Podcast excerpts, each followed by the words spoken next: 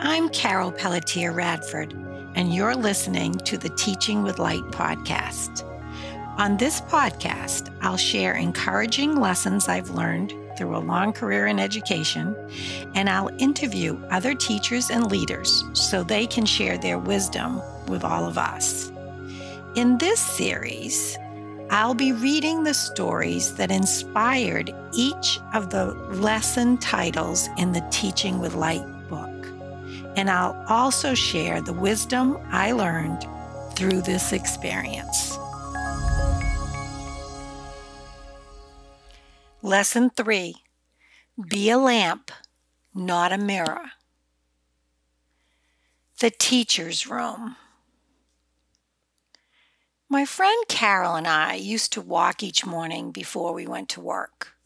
I was a beginning teacher and she was a counselor working in a residential treatment program. This was our sacred time to talk and process all that was going on in our lives and at work. It was usually very early in the morning, and in these darkest hours, we had our most honest and intimate conversations. We lamented about our kids who, who wouldn't do their chores, husbands who came home late, and work colleagues who just plain aggravated us. We complain, share, blame, and at the end of the walk, we would feel so much better. Why? We believed it was because we had a chance to get all that bad stuff out of our systems before we began our workday. When we missed one of our walks, I noticed I had more angst during the day and could be more easily caught off balance. One day, I had a particularly difficult conversation with a colleague in the teacher's room, and I wasn't sure how to respond. After sharing the situation with Carol, she said, Be a lamp, not a mirror. I replied, What the heck does that mean? I didn't really feel like being nice to someone who was being mean to me. Carol's rationale from her counselor perspective was that instead of mirroring back the negative vibes from that teacher, I should shine my light and express positivity.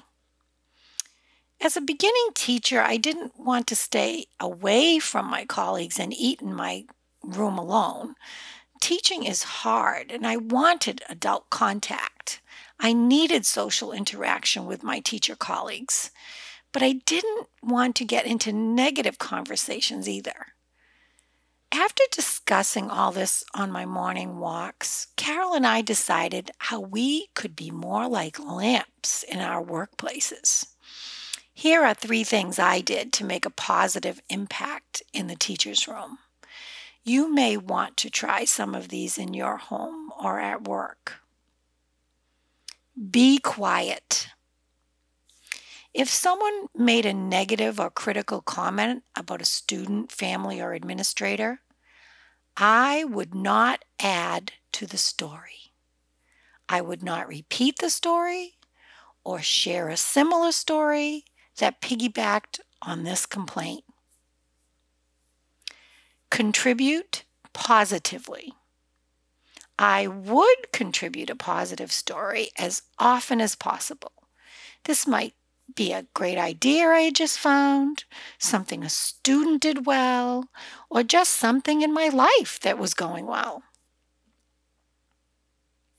Stand up. If a person was being discussed in a critical way and I did not have that same experience, I didn't argue or try to add to the story. I just said, That is not my experience of her. She was really helpful to me. I am sorry your experience isn't the same. This helped me break the gossip cycle and show that this might not be true for everyone. I really wanted to be part of the group and to have others acknowledge me for my hard work as a beginner. I learned that if I mirrored the complaints and negative behavior of the teacher's room just to be accepted as part of the group, it didn't make me feel any better. In fact, it made me feel worse. I also learned that I had my own light inside of me, and I could offer a smile to someone instead of taking their negative emotions and mirroring them back as my own. I believe the teacher's room doesn't have to be a place of complaint and gossip.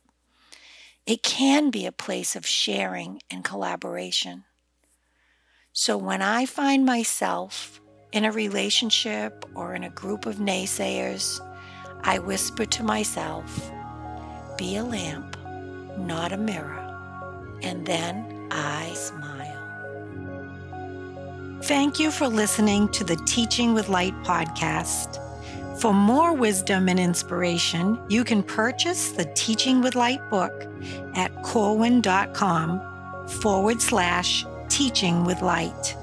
That's corwin.com forward slash teaching with light.